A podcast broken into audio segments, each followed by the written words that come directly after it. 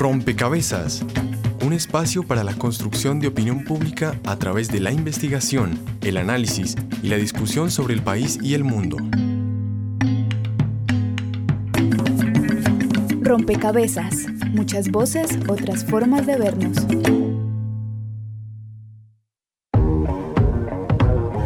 Hay hombres que luchan un día y son buenos. Hay otros que luchan un año y son mejores. Hay quienes luchan muchos años y son muy buenos. Pero hay los que luchan toda la vida.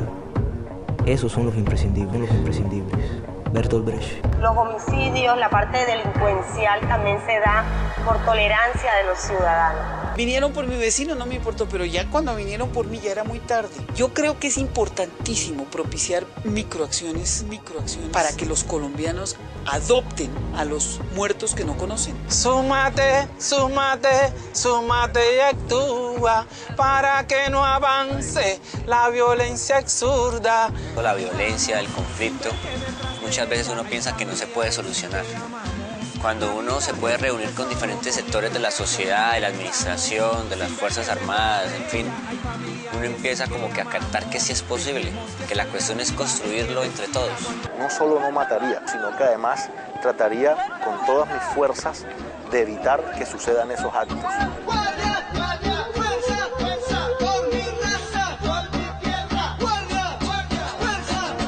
Así como ha aumentado la guerra, también ha aumentado la resistencia de los pueblos. La gente tomó la decisión hace mucho tiempo de no salir de sus territorios. Nosotros, la población civil, somos el escudo. Nosotros como líderes poniendo la cara, porque nosotros estamos haciendo lo que nos toca como representantes de la comunidad. ¡Los queremos vivos! ¡Los queremos vivos! ¡Los queremos vivos! Vamos a cantar todos por la paz, una caranguita. ¿A qué suena la paz? Educación para la convivencia.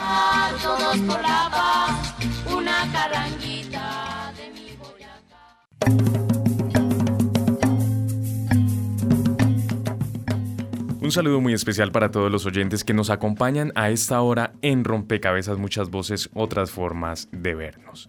En esta ocasión eh, hacemos la última entrega, el cuarto programa acerca de la serie A qué suena la paz, educación para la convivencia. Les recordamos que ya hemos hecho tres de ellas. En primera medida y estuvimos hablando acerca de la resistencia civil, luego estuvimos hablando acerca del diálogo, eh, como en, tercer lugar estuvimos hablando acerca de procesos y experiencias de reconciliación y precisamente en esta ocasión, en esta última entrega de esta serie, estaremos hablando de educación para la paz. Pero resulta que la educación para la paz es una herramienta para la promoción de la convivencia en sociedades marcadas por contextos violentos.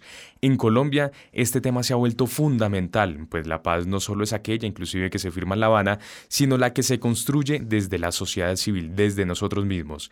Este año, hay que decir, el gobierno nacional ha decretado la implementación de una cátedra para la paz en todas las instituciones educativas del país, pero también, mucho antes de este decreto, se han venido presentando experiencias sobre este tipo de educación a lo largo y ancho del territorio nacional. Según la revista Iberoamericana de Educación, la educación para la paz no es una opción más, sino es una necesidad que toda institución educativa debe asumir. Los principios para una convivencia pacífica entre pueblos y grupos sociales se han convertido en un imperativo legal.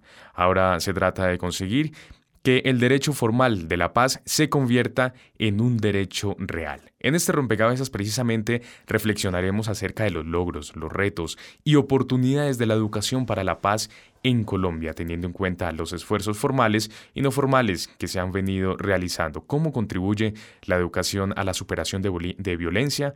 ¿Cuáles son los planteamientos al respecto que se hacen desde el gobierno nacional?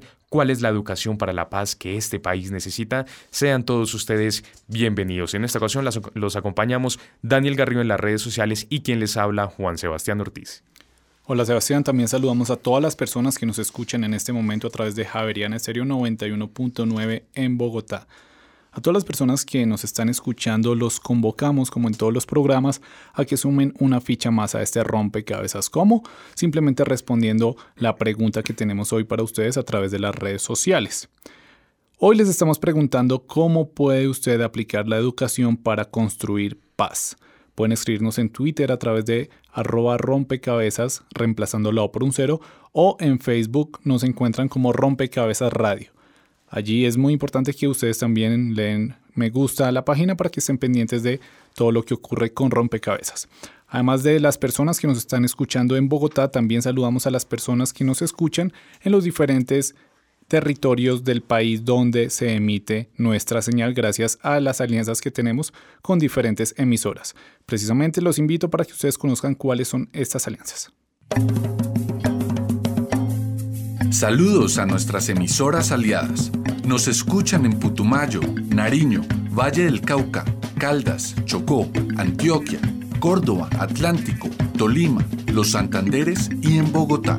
En todo el país a través de la Red de Radio Universitaria de Colombia. En Venezuela por el Instituto Radiofónico Fe y Alegría.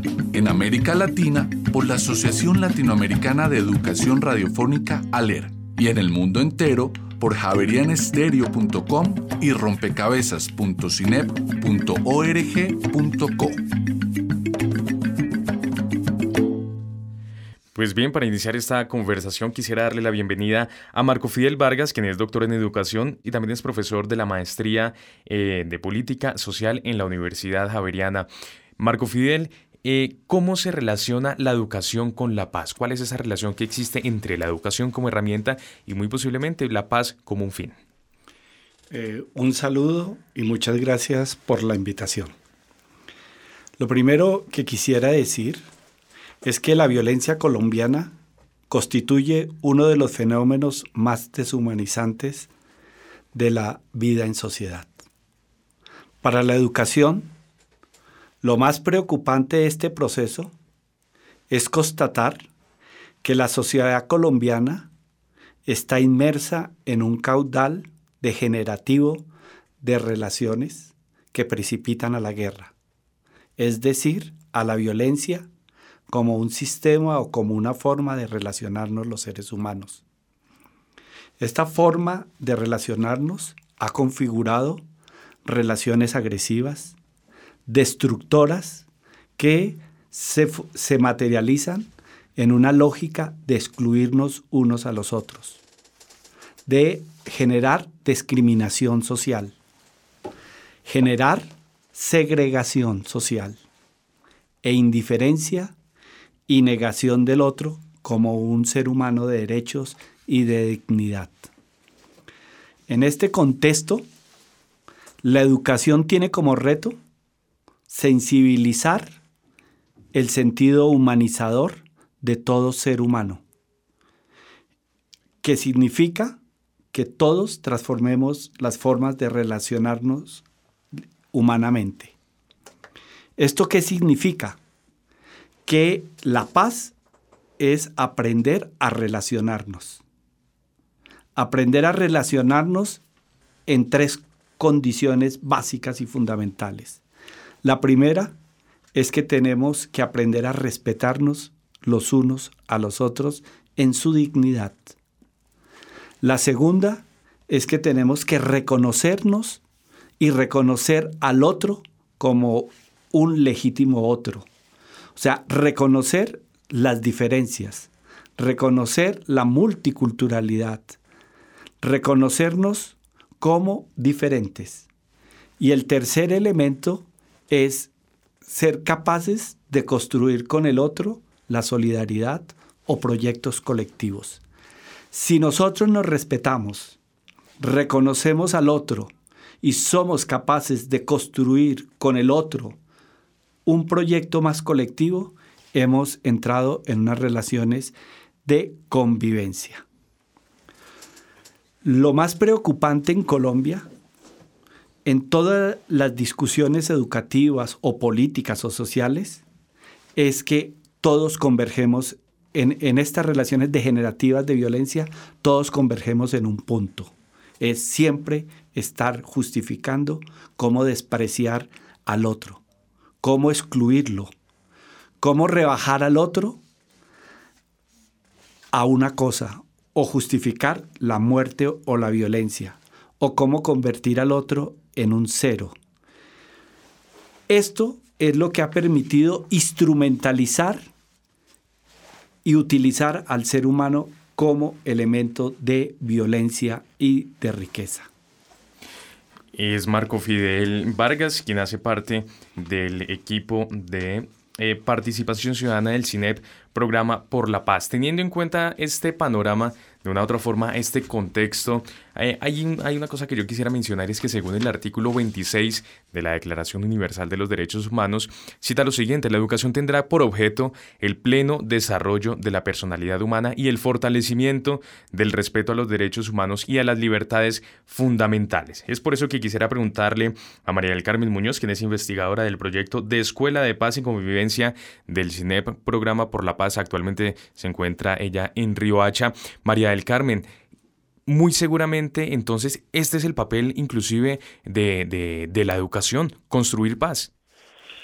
Pues miren, yo creo que eh, no solamente es un papel el que se nos está pidiendo, yo creo que Colombia tiene que en esta coyuntura en particular parar. La sociedad colombiana tiene y tenemos que parar para hacernos preguntas de sentido, e identificar en qué momento rompimos esas reglas de juego, esas conexiones que nos hacían, como decía Marco Fidel, relaciones, establecer relaciones humanas y empezar un ejercicio de desaprender. Yo te quiero contar que uno de los principales problemas que tenemos los colombianos es que no sabemos de la paz, nosotros no sabemos vivir en paz, le tenemos miedo a la paz. Y en ese sentido tenemos que establecer una serie de pedagogías para hacer transiciones hacia una cultura de paz. Porque efectivamente, después de cinco décadas y más de una instalación de prácticas perversas, ¿sí? que, le dan una lógica de guerra con todos los bemoles que ella pueda tener, pues nos ha acostumbrado a vivir en eso. Y hay que construir, de construir primero esos aprendizajes para meternos de lleno en una cosa que se llama la convivencia pacífica. Fíjate que estas generaciones de hoy si se firma esta paz y se arranca esa transición, van a, conocer un país en donde ya hablar de la violencia interna, de ese conflicto y de todas esas organizaciones que hicieron parte de ello va a ser cosa del pasado lo cual indica que nosotros tenemos que empezar a fortalecer todo un escenario pedagógico de convivencia pacífica y de establecer lenguajes propios de esas dinámicas de paz, de armonía, de no violencia, que no están institucionalizados en el país como tal. Bien, Marco, antes de, entrar a, escuchar el concepto como tal eh, de la educación para la paz, y me quedó sonando mucho eh, el tema de la humanización. El educar implica, en, este, en el, en el caso, en nuestro contexto colombiano, implicaría entonces como una rehumanización. Rehumanización de las relaciones humanas. El problema aquí es de relaciones humanas. Son tantos años de violencia que se ha producido lo que a veces llamo un déficit de sentido de humanidad, de convivencia, de ciudadanía, de democracia. Ese déficit de sentido nos cuesta trabajo creer que nos podemos relacionar con el otro sin violencia, que podemos escuchar al otro, que podemos convivir con el otro, con el diferente, sin segregarlo, sin discriminarlo. Por eso, una de las características de la cultura de paz es las relaciones no violentas de los conflictos. Es necesario para la pedagogía construir unas relaciones propositivas y lúcidas con conciencia de estas relaciones. Yo voy a insistir que la paz es un problema de relaciones humanas, de justicia, de reconocer la dignidad y, como decía, de convivencia. Convivencia es reconocimiento, respeto y construcción colectiva. O sea que una de las claves muy sencillas de la paz es el que transformemos las relaciones agresivas y violentas por unas relaciones más pacíficas. Entre más reconstruyamos relaciones amistosas y menos violentas, estamos transformando el sistema de convivencia democrática en Colombia. Pues bien, de una u otra forma, hablar de educación, hablar de paz, de una u otra forma en, en ocasiones se puede convertir inclusive en algo ambiguo. Pero, ¿qué es la educación para la paz? Escuchemos. El tesoro del saber, para ti todo será, si aprendes a leer. A propósito del escenario de negociación de paz en el que se encuentra nuestro país, la educación para la paz es un término recurrente, pero que para muchos no es claro. ¿Qué es realmente la educación para la paz? Fernando Sarmiento, coordinador del equipo de Ciudadanía y Paz del CINEP. Educación para la paz es toda una estrategia de cambio cultural, ese conjunto de acciones, valores, principios, propuestas metodológicas que conforman toda una metodología de trabajo hacia las transformaciones culturales de sociedad, buscando transformar una cultura de la violencia eh, hacia una cultura de la paz. La educación para la paz que se ha practicado en muchísimas partes del mundo y especialmente, digamos, en, en zonas, regiones de conflicto, países en conflicto que buscan esas transformaciones, pues sí ha desarrollado metodologías didácticas y pedagogías específicas a partir de marcos teóricos de paz pero en diálogo con marcos teóricos de las pedagogías, que se ha aplicado en tanto en educación formal como en educación no formal. Si bien los docentes y educadores están en condiciones de utilizar herramientas y prácticas pedagógicas para la educación para la paz, son más miembros de la sociedad quienes deben ser partícipes en la construcción de paz a través de la educación. Favor, ¿quiere enseñarnos cosas realmente importantes?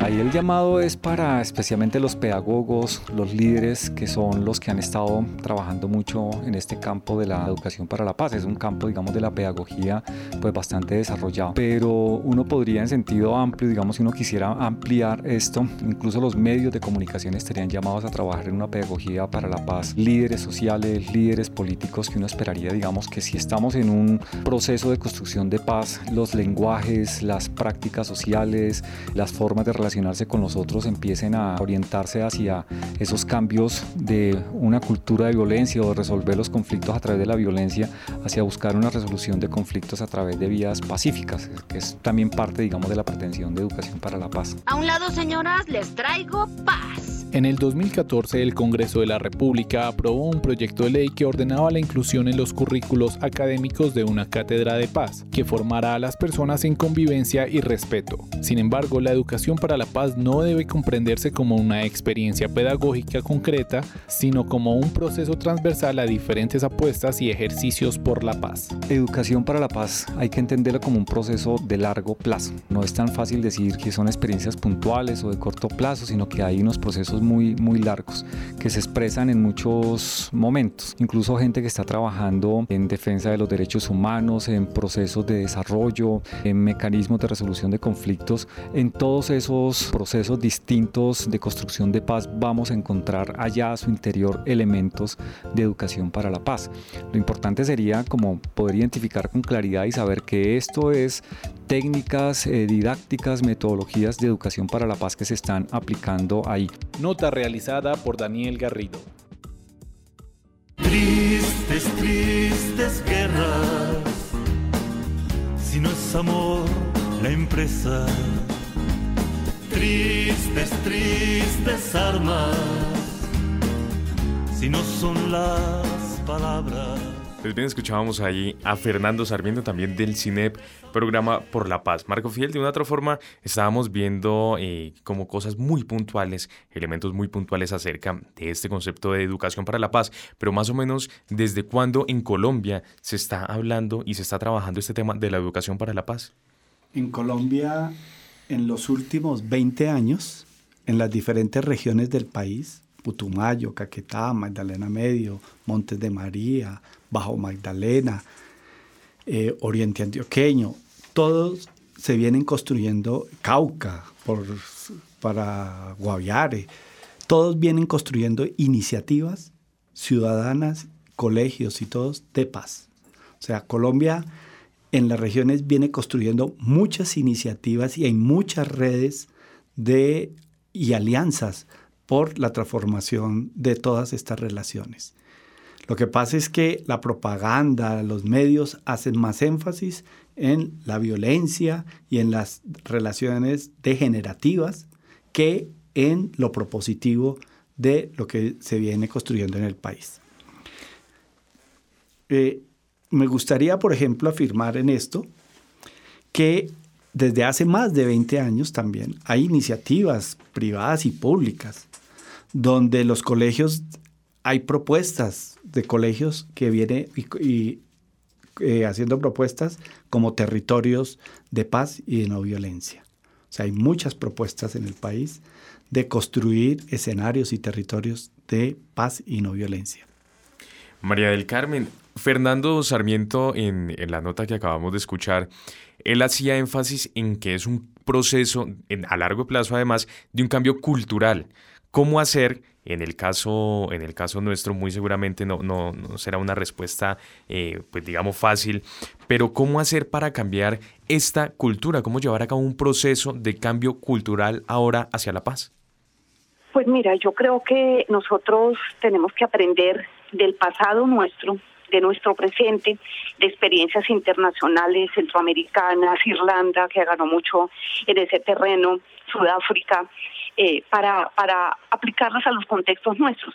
Tengo que decir que fue tan grave lo que pasó en la Segunda Guerra Mundial sobre con esa guerra tan espantosa que dejó no solamente muerte, sino una sociedad apagada, marchita, desconfiada, y desde ahí se empezaron a producir una cantidad de insumos pedagógicos, enfoques, marcos teóricos, herramientas, de las cuales nosotros efectivamente llevamos décadas retomando para eh, colocar en nuestros escenarios colombianos. Para nosotros creo que la tarea va a ser de mucha persistencia, pero no va a ser tan dramática, porque Colombia lleva varias décadas ¿no? Trabajando en, todas las regiones. Yo llevo 17 años, vengo de programa por la paz de la Compañía de Jesús antes de llegar a CINEP, trabajando en las regiones toda la pedagogía de paz, eh, tratando de generar consensos, diálogos, recuperando la confianza, fortaleciendo tejido social. Y creo que ya hay mucho de eso ganado en las regiones. Marco Fidel bien lo decía, ya hay prácticas instaladas en territorios de paz y sencillamente ahora, con este llamado que nos hace esta oportunidad que tenemos los colombianos de por fin reconciliarnos y establecer armonía entre nosotros, creo que eh, se va a tener que intensificar y diversificar esas herramientas pedagógicas. A mí solamente de este escenario me preocupa una cosa, mira, y es que uno pueda confundir el papel de la pedagogía, ¿sí? Y que la, eh, digamos que institucionalicemos o o la organicemos como una, un oficio o una transmisión de ideas o discursos, cuando tendría que ser una práctica de transformación cultural. Efectivamente, allí hay valores, allí hay acciones, eh, métodos y sabemos que en Colombia tenemos que hacer muchas transiciones hacia la paz. Así que la variedad de herramientas pedagógicas que a partir de lo que ya sabemos, de lo que saben otros, tenemos nosotros que poner en, los escenarios y en las regiones, porque esta paz se va a jugar todo en las regiones y hay que diversificar herramientas urbanas, rurales y todo lo que haya para cumplir ese objetivo. Mi preocupación es esa, que se confunda el papel de una cosa y resulte siendo otra. Bien, eh, antes de, entrar inclusive a hablar acerca de, este tema, eh, Marco, quisiera que habláramos un poquito de los protagonistas. Fernando también en su momento lo mencionaba, los pedagogos, líderes comunitarios, inclusive medios de comunicación, hacen parte de esta, de esta formación. Pero me surge una, una inquietud. Ellos de una u otra forma son, son, son formadores que ya vienen formados o cómo, cómo se hace como este proceso de, de, formación, de consolidación para esta transformación cultural? Mm, como María del Carmen lo decía, eh, yo sigo insistiendo, es una transformación cultural de relaciones. ¿Sí? Y estas relaciones pasan por sentidos, por valores, por intereses, pero también por relaciones de poder. Y las relaciones de poder a veces son relaciones de, dominación, de negación del otro. Y hay que transformar también estas relaciones de poder por unas relaciones de poder para construir con el otro proyectos más colectivos. Y eso son aprendizajes que el día a día lo tenemos que hacer. O sea, trabajar por avanzar hacia la paz es seguir, avanzar en las relaciones humanas. Es avanzar en reconocer los derechos humanos. Es avanzar en aprender a construir democracia. Es aprender a manejar los conflictos en forma no violenta. Es aprender a relacionarnos sin dominar al otro. es aprender a reafirmar la dignidad humana de cada uno de nosotros. O sea, es aprender a dialogar, a no imponer. Es aprender a conversar. Es aprender, pero mire todo lo que estoy diciendo, todo esto son aprendizajes del día a día, en, eh, cotidianos en la cultura, pero también en la estructura. O sea, es aprender y a comprender las relaciones no violentas ¿sí? en, nuestro lenguaje y en las formas de eh, convivir con el otro. En últimas, eh, María del Carmen, quienes somos protagonistas de este tema de la educación para la paz, en últimas sería como la sociedad civil. Pero en, su trabajo, eh, ¿cómo siente usted que percibe la gente, la misma comunidad, aquellas iniciativas que parten desde ellos, cómo perciben este tema de la educación para la paz?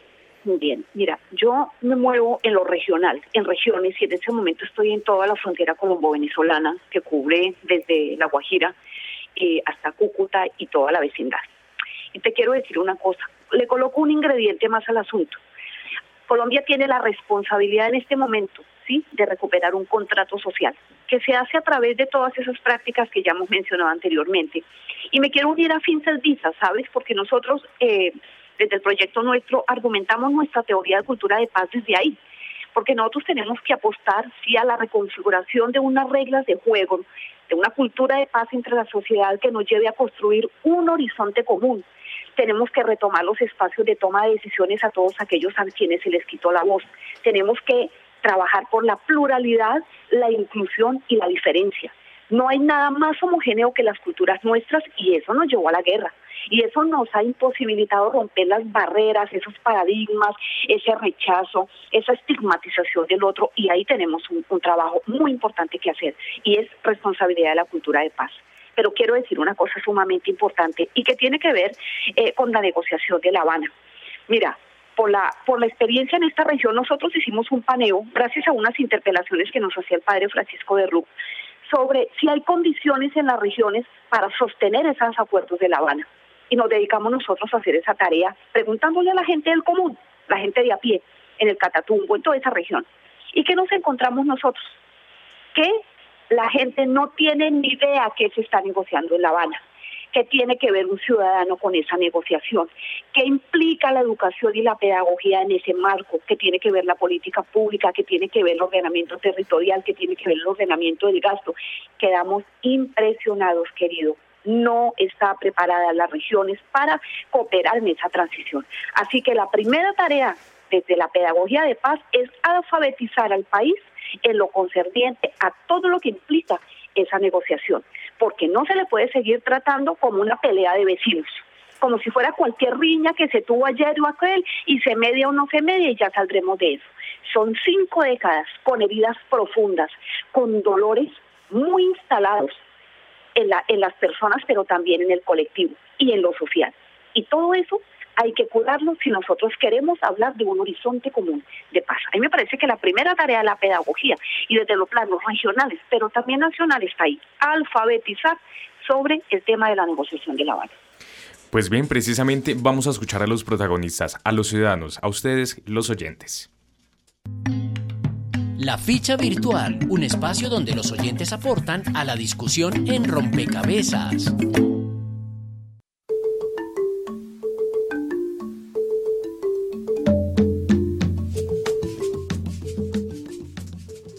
Iniciando el programa, les pedíamos a nuestros oyentes que respondieran la siguiente pregunta. Para contribuir al conflicto, al final del conflicto armado, ¿cómo puede usted aplicar la educación para la paz? Ya tenemos algunas opiniones en Facebook, allí estamos como Rompecabezas Radio para que nos busquen y le den me gusta a nuestra página.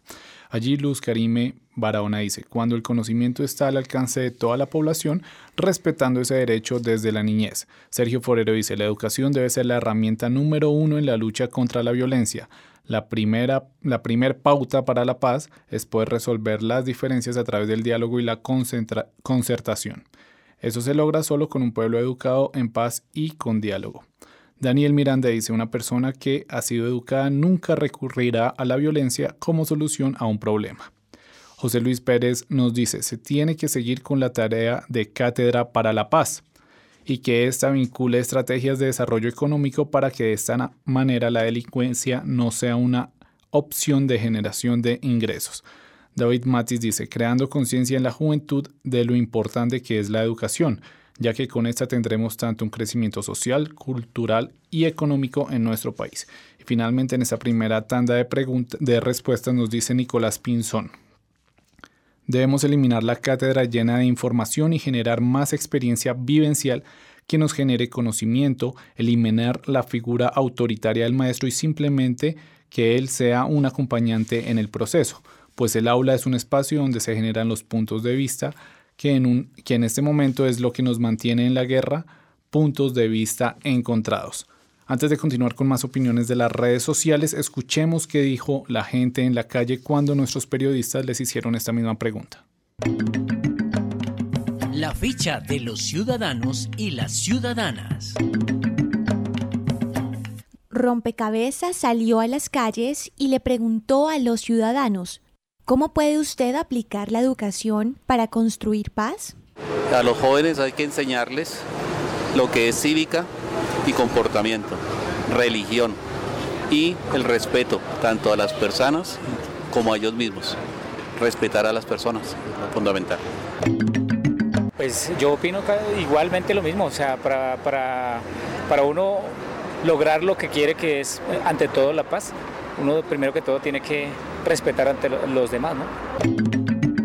Educando a las personas desde chiquitos para que se vayan formando y haciéndose unas mejores personas y creando una mejor sociedad. No, pues yo creo que entre mejor, mejor calidad de educación tengamos, eh, es como una manera de que entendamos que las cosas no se hacen todo con violencia, sino que hay una forma como, como se dice, como cultura, no sé, algo así, como con cultura se puede hacer la paz. Este sondeo fue realizado por María Alejandra Navarrete Tobar.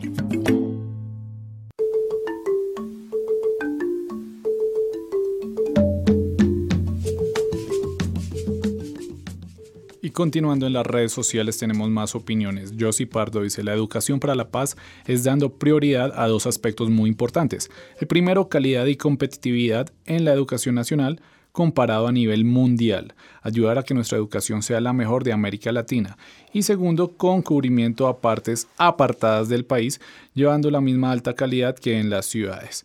Joana Riveros dice, las aulas son el primer espacio de interacción con otros. Es desde allí donde podemos construir paz, pero es importante recordar que a los estudiantes se les debe enseñar la historia justamente con el fin de que sean capaces de discernir y evitar las malas decisiones que llevan a los países a caer en la violencia. En Twitter también tenemos algunas opiniones. Allí Luis Ángel Pérez nos dice, el ejemplo, aunque si uno está solo es insuficiente, hay demasiados malos ejemplos. Y finalmente, arroba Raquel Music dice, la educación es uno de los caminos para construir la paz. Una persona con educación tiene menos opciones de elegir la guerra. A propósito de todas las opiniones que escuchábamos, habían varias personas que se referían a los espacios de educación formal, a las aulas, a los docentes, a la calidad de la, educación. Por eso me gustaría preguntarle a nuestros invitados eh, cómo debe ser, hablando precisamente en el marco de la educación formal, esa relación entre el educador y a quienes está educando, esa labor de las aulas, cómo debe ser esa relación en la educación formal. Como venía eh, diciendo, el colegio debe ser el territorio de paz y de no violencia.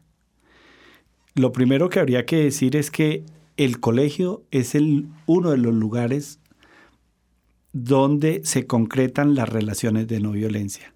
O sea, el colegio debe ser el centro donde todos los estudiantes, maestros y toda la comunidad educativa experimentamos, vivimos los derechos humanos. Ese es un elemento. O sea, el colegio constituye el primer centro donde ningún derecho debe ser violado. Si eso lo vivimos y lo vivimos estructuralmente y cotidianamente en nuestra cultura y donde todos podemos ejercer nuestros derechos, se constituye en el primer elemento de construcción de relaciones pacíficas. Ese sería un elemento central. El segundo es que hay, ya se venía hablando de la necesidad de construir un nuevos paradigmas. Y uno de los paradigmas nuevos que hay que construir es la cultura de paz. ¿Qué significa construir una cultura de paz desde un nuevo paradigma? Es colocar como centro de la, como centro de la organización la vida. O sea, que hay que aprender a organizar y a cuidar la vida. Y cuando hablamos de la vida, estamos hablando de tres relaciones. Primera relación del ser humano consigo mismo, o sea, la relación con uno mismo, el cuidado de uno mismo. Pero también uno tiene que aprender a relacionarse con la naturaleza. O sea, tiene que aprender a tener relaciones de cuidado con la naturaleza, de no degradación y no de, de violencia con ella. O sea, relaciones ecológicas. Y la otra relación es la relación con los otros seres humanos, que es una relación de justicia, una relación de dignidad, de democracia, de desarrollo humano y de no dominación. Esta triple relación es lo que caracteriza la vida, una mirada integral que le da sentido a las formas como nos vamos a relacionar. O sea, permitiría construir una nueva forma de racionalidad, de cuidado, de respeto, de cooperación entre los seres humanos, la sociedad y la naturaleza. Ese cambio de paradigmas es necesario hacerlo. Otro elemento que la escuela tendría que hacer es ir transformando las relaciones patriarcales, jerárquicas, de dominación, de desprecio por el otro. Y esa cultura patriarcal nos tendría que llevar a construir otra cultura, una cultura mucho más matrística, mucho más de la solidaridad, del amor, que se practica mucho en los niños, en el preescolar. La cultura del preescolar en, en el aula es una cultura matrística, del cuidado y del amor. En cambio, la cultura de, de la guerra es la cultura de la opresión, de la jerarquía, de la dominación, de la opresión. Y la, la escuela tiene que experimentar, no es un problema discursivo, es un problema de, como se estaba diciendo los oyentes, de vivir, de vivir. O sea, el colegio, la escuela, debe ser un ambiente de solidaridad, de amor, de aprendizajes colectivos. Eso llevaría a un tercer elemento, la necesidad de construir proyectos pedagógicos. Proyectos pedagógicos donde se tengan experiencias positivas de no violencia.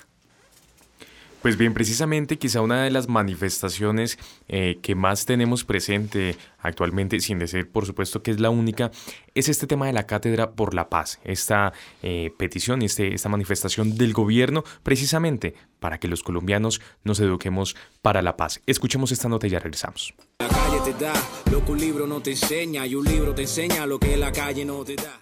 La Cátedra para la Paz es una iniciativa parlamentaria que busca incluir dentro del currículum del sector educativo, público y privado un espacio académico en el que se aborden temas relacionados con la cultura de paz. En el marco de la Ley 1732 de 2014, las instituciones de educación preescolar, básica y media deben incluir la cátedra en sus planes de estudio con plazo hasta el 31 de diciembre de este año y se espera que las universidades, en pleno goce de su autonomía, desarrollen dicho espacio acorde a su modelo educativo.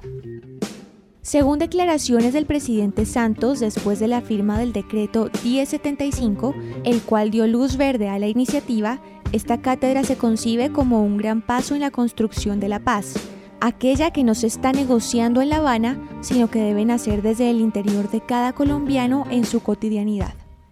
Olga Zárate, coordinadora de competencias ciudadanas y programas transversales del Ministerio de Educación, expone cuál es la posición del Ministerio frente a la Cátedra para la Paz.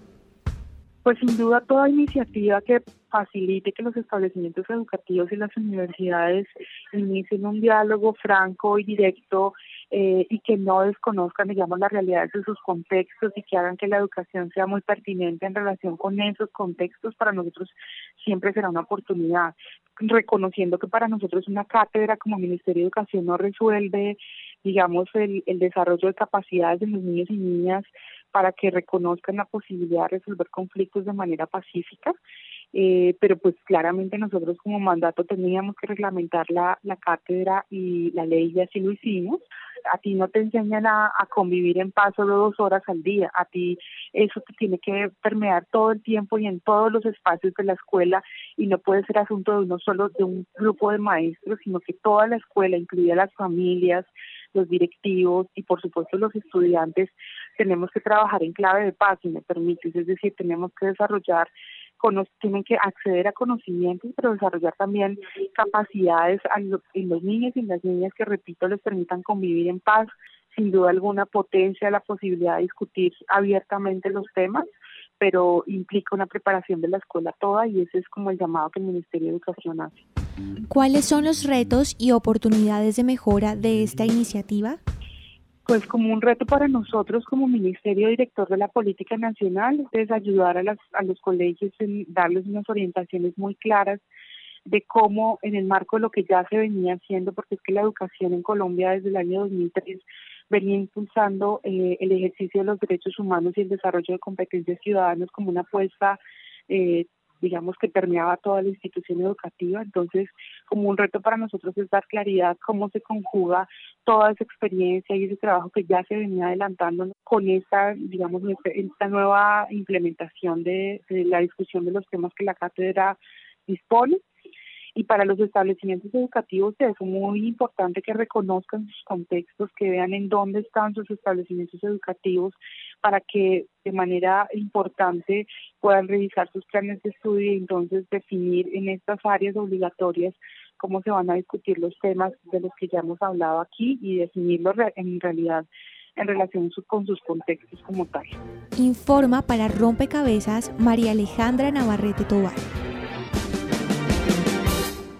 Me he dado cuenta que mis actitudes traen consecuencias, que a mis palabras y mis actos hay respuestas, que lo que entrego a mí la gente me regresa, que mi colonia mis costumbres se reflejan.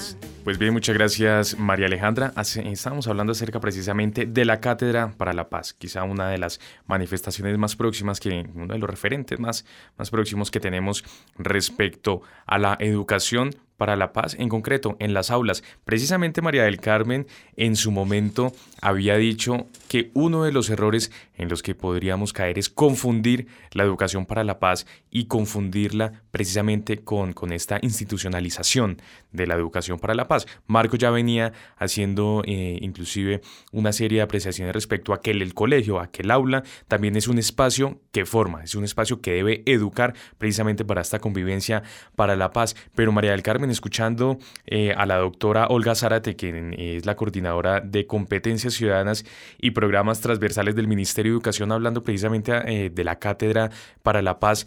¿Cómo ve usted eh, que responde la política pública respecto a este tema? Mira, eh, Juan Sebastián, voy a hacer una precisión allí. Yo no he dicho, tal vez, que el tema tenga que ver con que no la pedagogía por la paz no se puede institucionalizar, no, no sino que de lo que yo hablo es confundir el papel de la pedagogía, ¿sí? Y asumirlo como un oficio de transmisión de ideas, ¿sí? Eh, de currículos eh, fríos, vacíos, y no elevarlo a una práctica de transformación cultural. Y en ese sentido, fíjate que teóricamente lo que plantea la Cátedra por la Paz, pues es pertinente. Yo creo que nadie tendrá discusión para decir la Cátedra por la Paz tiene un horizonte de una conjugación de la del aula junto con la comunidad, la familia, los administrativos, porque eso es lo deseable. Sobre eso solo tengo que decir que ese planteamiento es maravilloso, pero que si no se baja de lo deseable, a lo posible, en el sentido de cómo cuando un muchacho sale del colegio, que ha escuchado toda una cantidad de prácticas, de ejercicios, de terapias, si se quiere, sobre cómo eh, eh, resolver o tramitar sus conflictos de manera positiva, de manera no violenta, y llega a su casa y encuentra semejante riña, llega al barrio y encuentra un poco de pandillas, llega a un noticiero y le muestran una cantidad de violencia, sangre, muertos. Eso es lo que tenemos que armonizar desde esa cátedra por la paz. Me preocupa que tal vez en algún momento ella se pueda convertir en la, lo que alguna vez fue una educación cívica. Entonces a usted le dan un ABC teórico y vaya a ver usted qué hace con eso. De otro lado, mira que un oyente dijo una cosa que me parece vital para el tema que nos ocupa.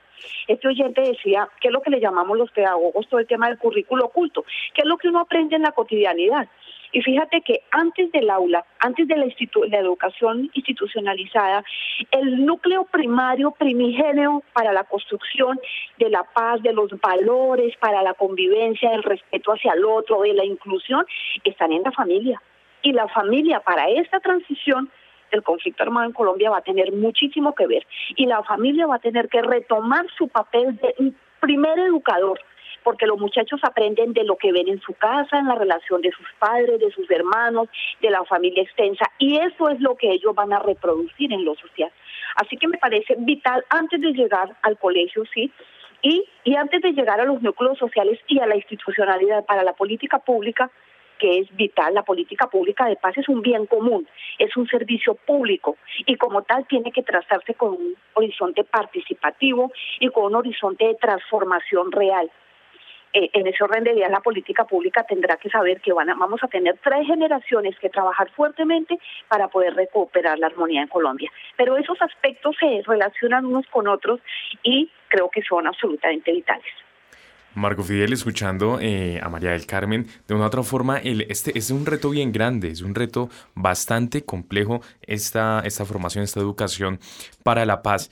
De una u otra forma, eh, ¿considera usted que la política pública está respondiendo o está proponiendo por lo menos esa articulación entre familia, sociedad, escuela, como que articula todo este panorama? Eh, lo de la cátedra de la paz tiene muchos problemas. Un primer problema es que es una, es una ley que se constituye como una medida autoritaria para los maestros y para la escuela. Todas las demás cátedras que se han impartido han fracasado. En este momento, por ejemplo, Bogotá tiene más o menos cinco cátedras y ninguna se practica ni ninguna se aplica. Ese es un primer problema que hay.